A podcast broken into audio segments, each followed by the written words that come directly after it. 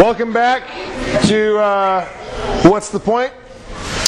Uh, for a little bit of review before we finish off our last day here, this whole class was uh, taking a moment to ask the question what's the point? Uh, Christians make a huge deal out of certain things God, loving people, going to church. What's the point? Why do they do that? And the first day we said, we asked, why does God matter? Like, what's the point of making Him our ultimate priority? And the answer was that Jesus is the only one who is forever. He's the only one who always has been, is, always will be. He's the only one whose whose shine never fades. Remember, we talked about uh, we can't fit into our old clothes, new exciting things. The excitement doesn't last. Our suit pants rip. Uh, Jesus doesn't do those things. He lasts forever, and He's the only one who can call and hold our attention. Yesterday, we asked the question why does loving people matter? Why, or what's the point of doing things for other people? And the answer was that there are so many voices in your, in your world, in your lives, in your head, that uh, are telling you what matters and what doesn't, who matters and who doesn't, what you were meant for, what your purpose is. And God tells us His voice, like the good shepherd, a good caretaker, tells us that you were made, your purpose was to be loved by God, to love God and to love people.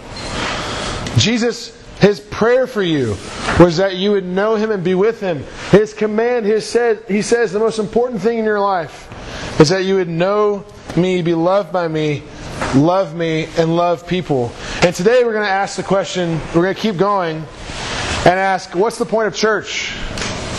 Both like Big C Church, Little C Church. What's the point of church? Hopefully, your youth leaders make a little bit of a big deal out of this. Why? Why do your parents talk about it? Why do your parents make you go? Why do your youth leaders ask you to come? Why? So, first question raise your hand, just for the sake of efficiency. Does anyone ever go to church because they have to? Raise your hand. I've done that. Does anyone go to church sometimes because they're paid to go to church sometimes? If you didn't raise your hand and you work for the church, you're lying. Does anyone go to church even when they don't want to go to church? Great. What raise your I want to hear what you guys think. Raise your hands on this. What makes church hard? What about church makes it difficult? Yeah. Good. Shh. Sometimes it's hard to pay attention. What do you got?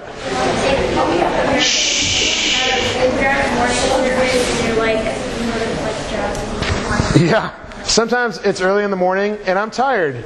And when the old guy up front is teaching, sometimes in like a big gown, I want to fall asleep. Yeah, what do you got?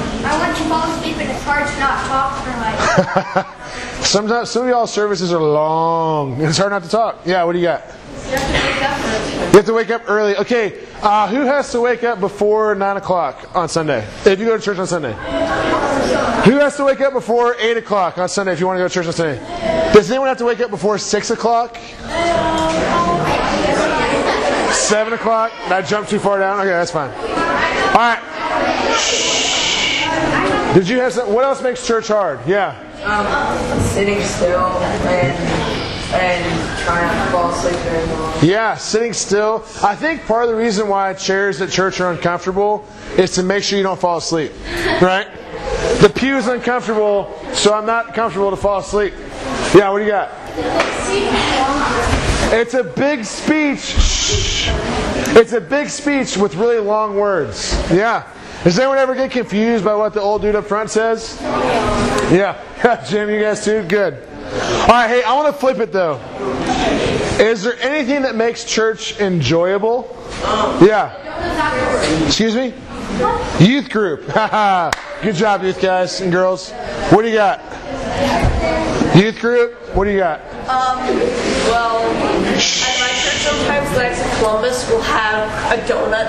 Have donuts. Donuts. And also, um, Yes. we get the service. One of my favorite, I'm not ashamed to say it. One of my favorite things at Christ King Presbyterian Church in Houston, Texas, is that every single morning, y'all, hey, y'all in the back, help me out here. One of my favorite things at Christ King in Houston, Texas is that every single Sunday morning we have thousands of Shipley's donut holes. It's so good.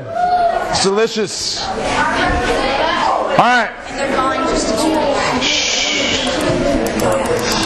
So here's the thing about church church is a gift from God to God's people that shapes us, encourages us, sustains us, and grows us. Church is a gift from God to His people in order that we would be shaped, encouraged, sustained, and grow. And that's what we're going to talk about today. Let's pray. Father, thank you so much for this morning, for my friends, for an opportunity to sit just for a few minutes uh, and to talk about this. To be able to ask important questions like, why do we even go to church? Spirit, I pray that you convince our hearts this morning uh, of its benefit, of why we need it, of why it's really, really good and exciting. It's in uh, Jesus' your name we pray. Amen. Wow, thank you for that. All right. Okay, uh, we're going to take a little survey here.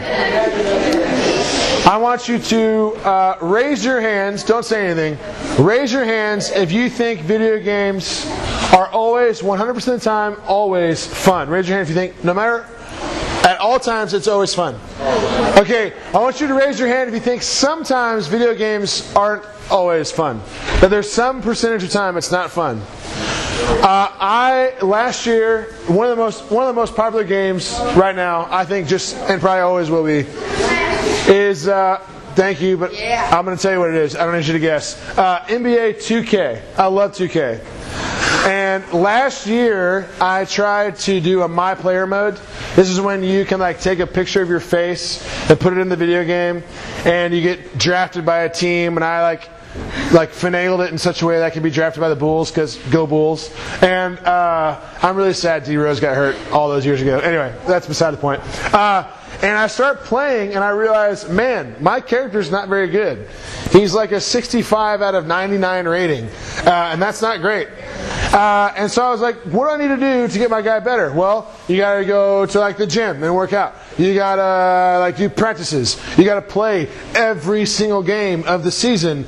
That's and honestly, a little cheat code here. If you play the full 12 minute quarters, you get way more time to build up your stats. So I did that for a while, and it was great. I got up to like 84. It was awesome. It was I was it was really good. One of the complaints about NBA 2K, by the way, is you kind of have to pay to make that stuff go faster. Uh, I had to, what video game uh, players would say. You had to grind it out. You had to you had to grind to get your play, your player uh, leveled up.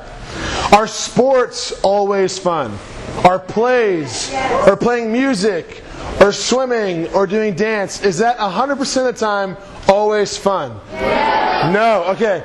Raise your hand and tell me why is it not always fun? For those of you who said that. Shh. What do you got? Because you get sick of it? Okay, what else? Yeah. Shh. So what did you say? You have to work hard? Yeah.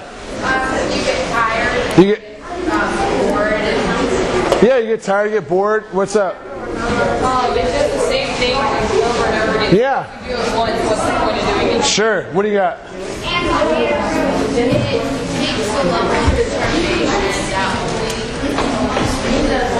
Yeah. Hey, y'all, real quick. Hey, can I have everybody's eyes up here? Hey, y'all, listen up. I'm going to ask you guys lots of questions just like the rest of the time. Uh, here's what I really need from you. Please uh, don't talk unless I'm calling on you. It's actually super distracting for me and for the people answering questions. And, like, I don't know. I just want this time to be good, and I feel like if we just keep doing the, the combo back and forth, it's going to take away from that. So, if you all don't mind, I promise it won't be long. Let's just all stay focused here. If you need to sit down, stand up, do whatever you need to do. Let's keep the chatter to a minimum.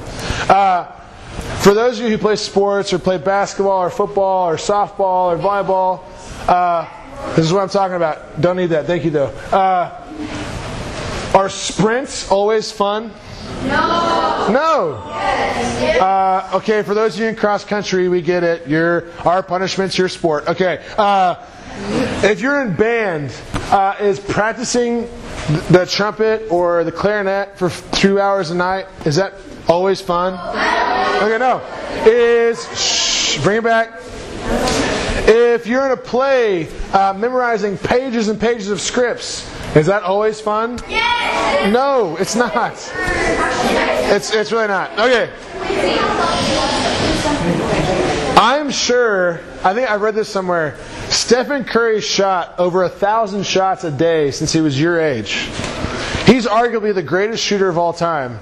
Uh, he shot over a thousand shots every single day to get to that point. People say you have to have 10,000 hours of practice to become a professional at something.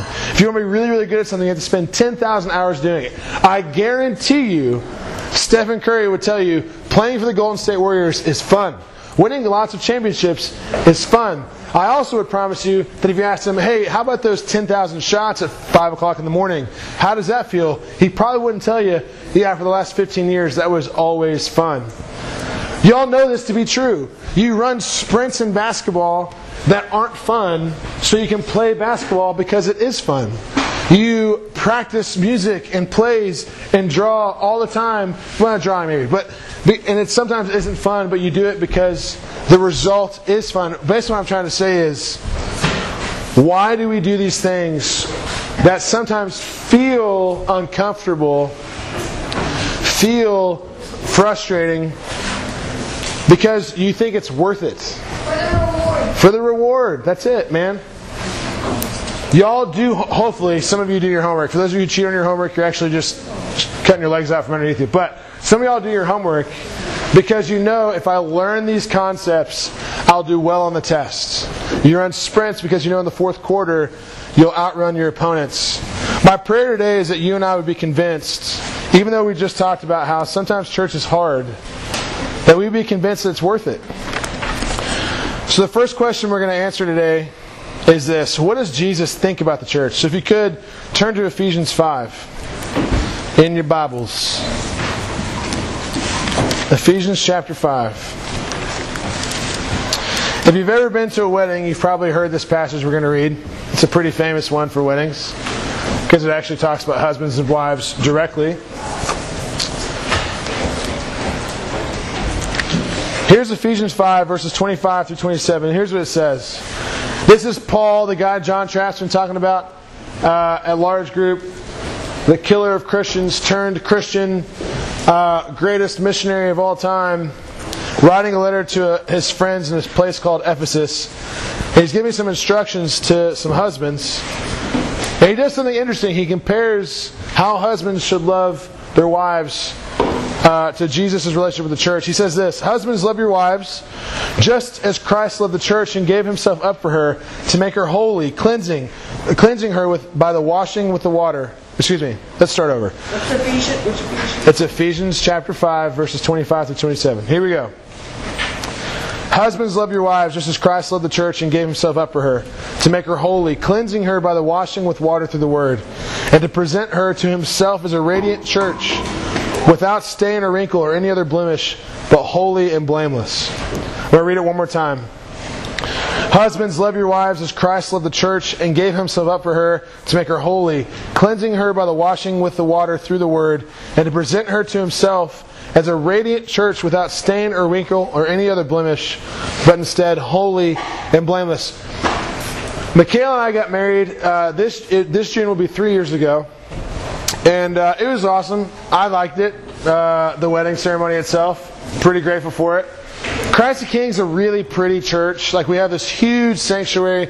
The ceilings are really tall with wood. There's a beautiful cross in the front. And for the wedding, we had like fake candles lining the aisles.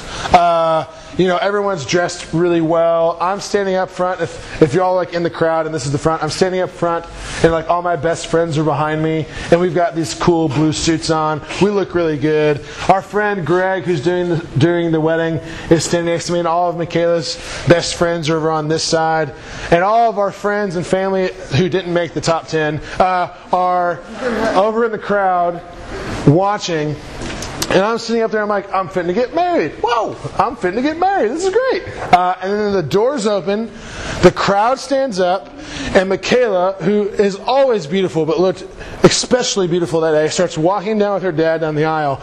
And I, did, I didn't realize I was doing this, but apparently, as I stand up, I started walking down the aisle to meet her. Like, which isn't like a thing you're supposed to do. I started just kind of like walking down the stairs to the point where the pastor behind me like grabbed my suit and kind of pulled me back.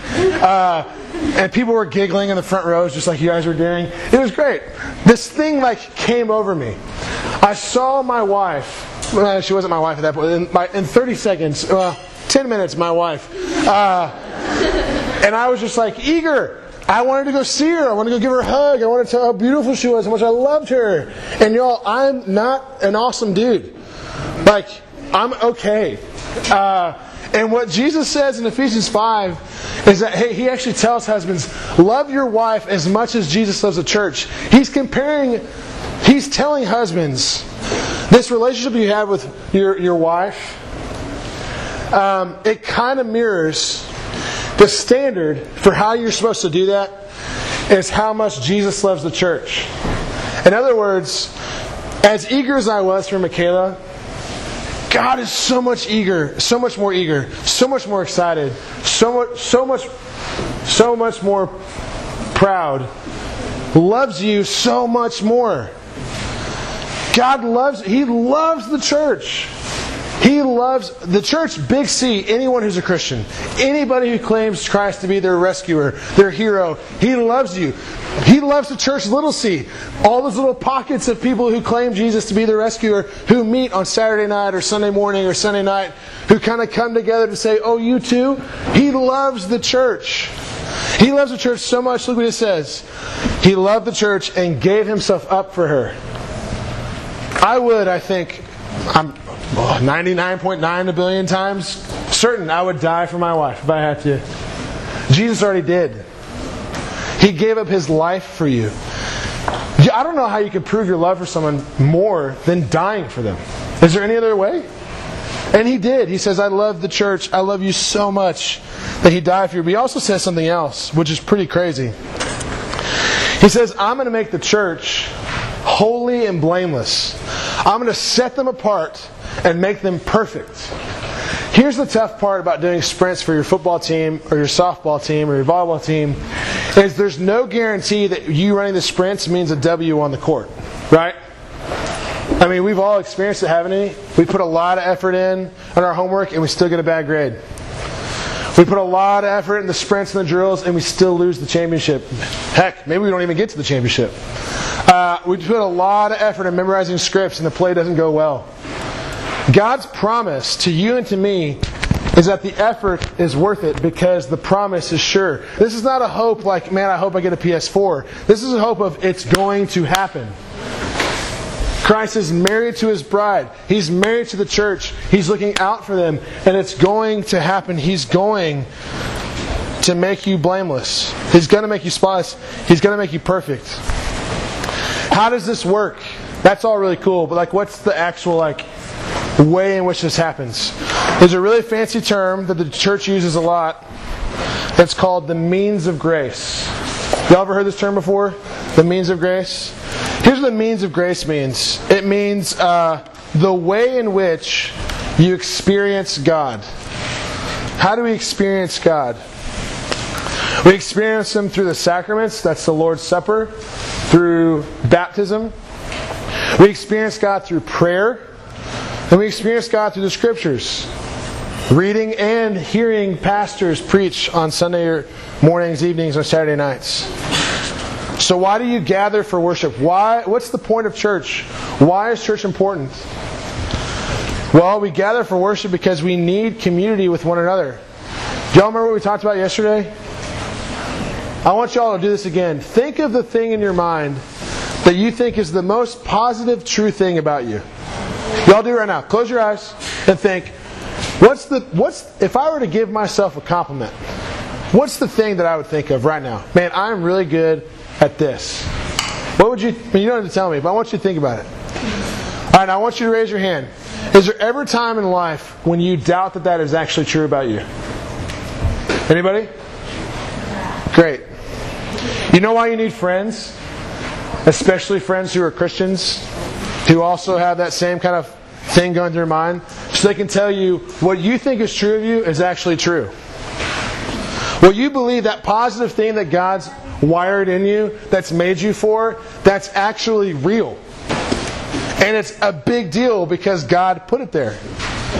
It's like we talked about yesterday. Loving people in the community of God is you telling, basically, you communicating to someone emotionally, you're worth something. You're actually valuable. This is true. We need other people in our lives to remind us of that. Like Mufasa needed Simba. The other way around. Simba needed Mufasa. Why do we worship? Why do we eat the Lord's Supper and participate in baptism and hear the word preached and pray? Because we need community with God. Guys, remember what we talked about yesterday? God made you to be with Him. And this is the way that we can. This is kind of a, a side note, but a really a cool thing. Have y'all ever thought about communion before? Like, it's kind of a weird thing, right? If a stranger just walked in and saw a bunch of people like walk in a line, go down the aisle, walk a line, thank you for the cracker, thank you for the grape juice or wine, boop, boop, and then you know dump the cup and keep going. That's kind of a weird thing to witness, right? But at least at Christ King, we do that every week because it's really important. Because here's what's happening: every week, Jesus is saying, "Hey, please remember what I did for you.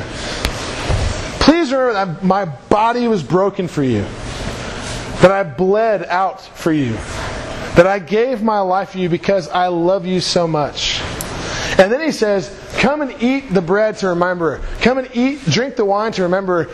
Really, what he's saying is, come participate in every part of what makes a person a person. You hear the words said, you taste the bread and the wine, you see the people around you that are also in the same boat with you, that need a hero. Ah, it's a cool thing.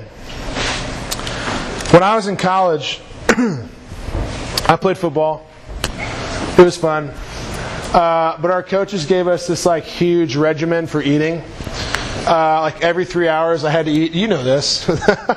he played at Air Force. He was actually probably way better at football than I was. Um, but anyway, um, uh, they give you a regimen like every three hours, you have to eat a certain amount of food, uh, you have to eat a certain type of food, and you have to work out. That's been, that was my life for four years. And the purpose of that was so that I would grow and get swole. And it worked. Okay? That was a weird brag, but it's true. I was big, I was strong, I was fast. Like, they knew what they were doing. and They turned little boys into, like, huge, monstrous people. Uh, like, we were, we were animals. Uh, anyway. Uh, but the point was, I needed certain foods to grow. I wanted to be a certain thing a good, healthy, strong football player, and I needed this food to get me there. I needed this regimen to get me there. Can I, can I tell you all something? If you want to, to be free from anxiety, from that, uh, that sin in your life that you just can't get rid of, if you want to grow spiritually, period, God has given you the church to, to help you do that. Like, I need food to grow. We need, physically, we need the church to grow spiritually.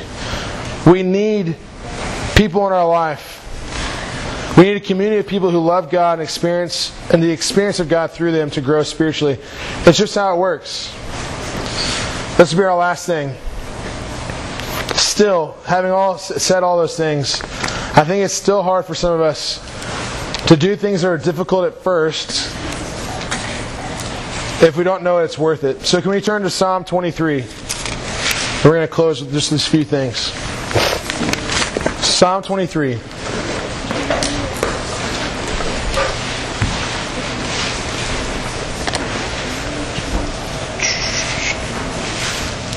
Most y'all there? Here's what Swam. Here's what Swam. That's weird.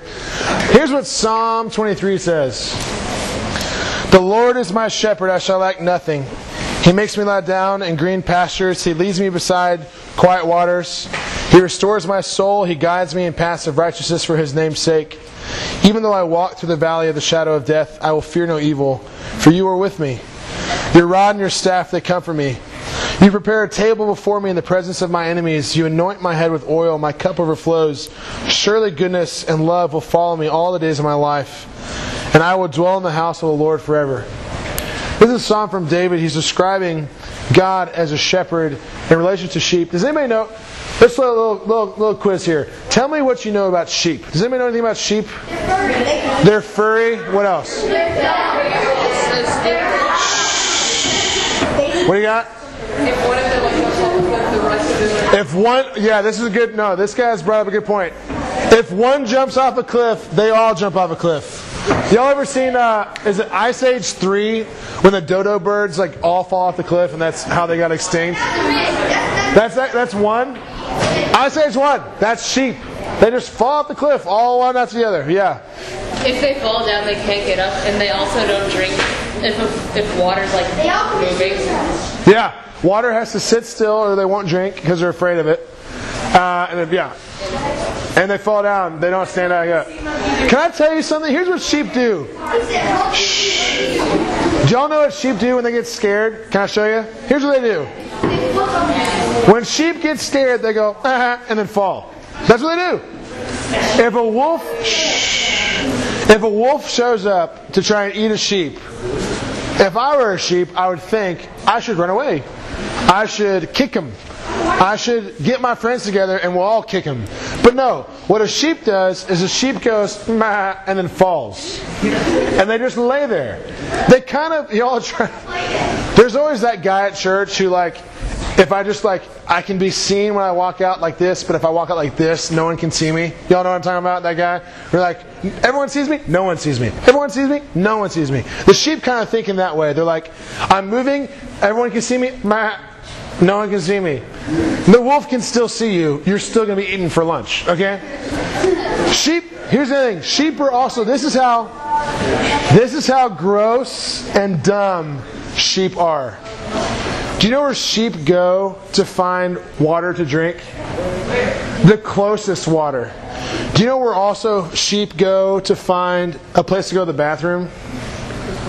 The closest water. So you know what sheep do? Sheep pee and poop in the same water that they would probably drink out of. That's what they do. That's what sheep do. It's nasty. I thought I could say pee and poop because it's merciful, right? Cool. They're also very delicious. So, shh. I know it's gross, but bear with me. Y'all, here's my last point. So when David writes in Psalm 23, The Lord is my shepherd, I will not lack for anything. He, la- he makes me lay down in green pastures, and He leads me beside quiet waters, still waters, fresh water. What He's saying is this on our own, without the Lord, we also make silly decisions like sheep. Like sheep. Sheep make the silly decision to go in the bathroom in the same place they would find refreshment. We make silly decisions. What's the point of all this? What's the point of the church? What's the point of loving people? What's the point of making God a priority? The reason all of this matters, the reason we're talking about this, is because it's the difference between finding fresh water and finding gross water that sheep have peed in. For you and I to be at our best, for you and I to function with joy, with abundant life as God promises to give us, this is where we go from here. This is what we're meant for to be with God, to be loved by God, to love God, to love people, and to do it in a community of friends. Y'all, real quick. This is the starting point for your life. It's your true north. If you need to find directions, you look for true north and you move from that place. This is your true north. And can I, for some of y'all, you're going into sixth grade, some are going to seventh, eighth, and a few of you might be going into high school. Can I tell you something? That, yeah. Well, this is okay. Well, listen. This is especially for y'all then. So pay attention. Junior high is hard. High school is really hard because there's a lot of anxiousness, a lot of feeling worried, a lot of feeling insecure. Without God, without this, without this true north, you will constantly be trying to figure out who you are. It's just the way it is. The world tells us that who you are is what you do. It's not true. The world tells you that who you are is what you've achieved. It's not true. The world tells you who you are is what friend group you're in. It's not true. The world tells you is what neighborhood you live in. It's not true. The world tells you who you are is what color of skin you have. It's not true. What's the most true thing of you is that you are a son and a daughter of God. That is your true north. Without this, you will feel anxious, worried, and insecure, and be searching and fighting for anything to make you feel valuable the rest of your life. Y'all, real quick, gentlemen. Final point. What is the point? Y'all, the point is the reason why your youth pastors give up their life to love and to serve you, the reason why your pastors and uh, your family make such a huge deal that God's important, that church is a big thing, and loving people is a big deal. The reason behind all of it is because we, like John talked about last night, we've gotten a, we've gotten a taste that this is the only thing that will actually give you life. If you want joy, if you want a sturdiness, a strength going through the rest of your days, this is where it's found. And here's the thing I'm going to be praying for you, all of you, the rest of the week as I go back home. Because I know for some of you, you've been listening and you've been hearing it and you're buying it. This is it. This is where life is found. This is where the fresh water is. For some of you, you need to go taste the nasty water. Man, that makes me really sad. That's what I had to do too. Um, so, what's the point? With God, there is life. With God, there is joy. You can find it by loving people, by loving Him, and doing it in the context of a local church with community of friends around you. Let's pray. Father, thank you so much for my friends for this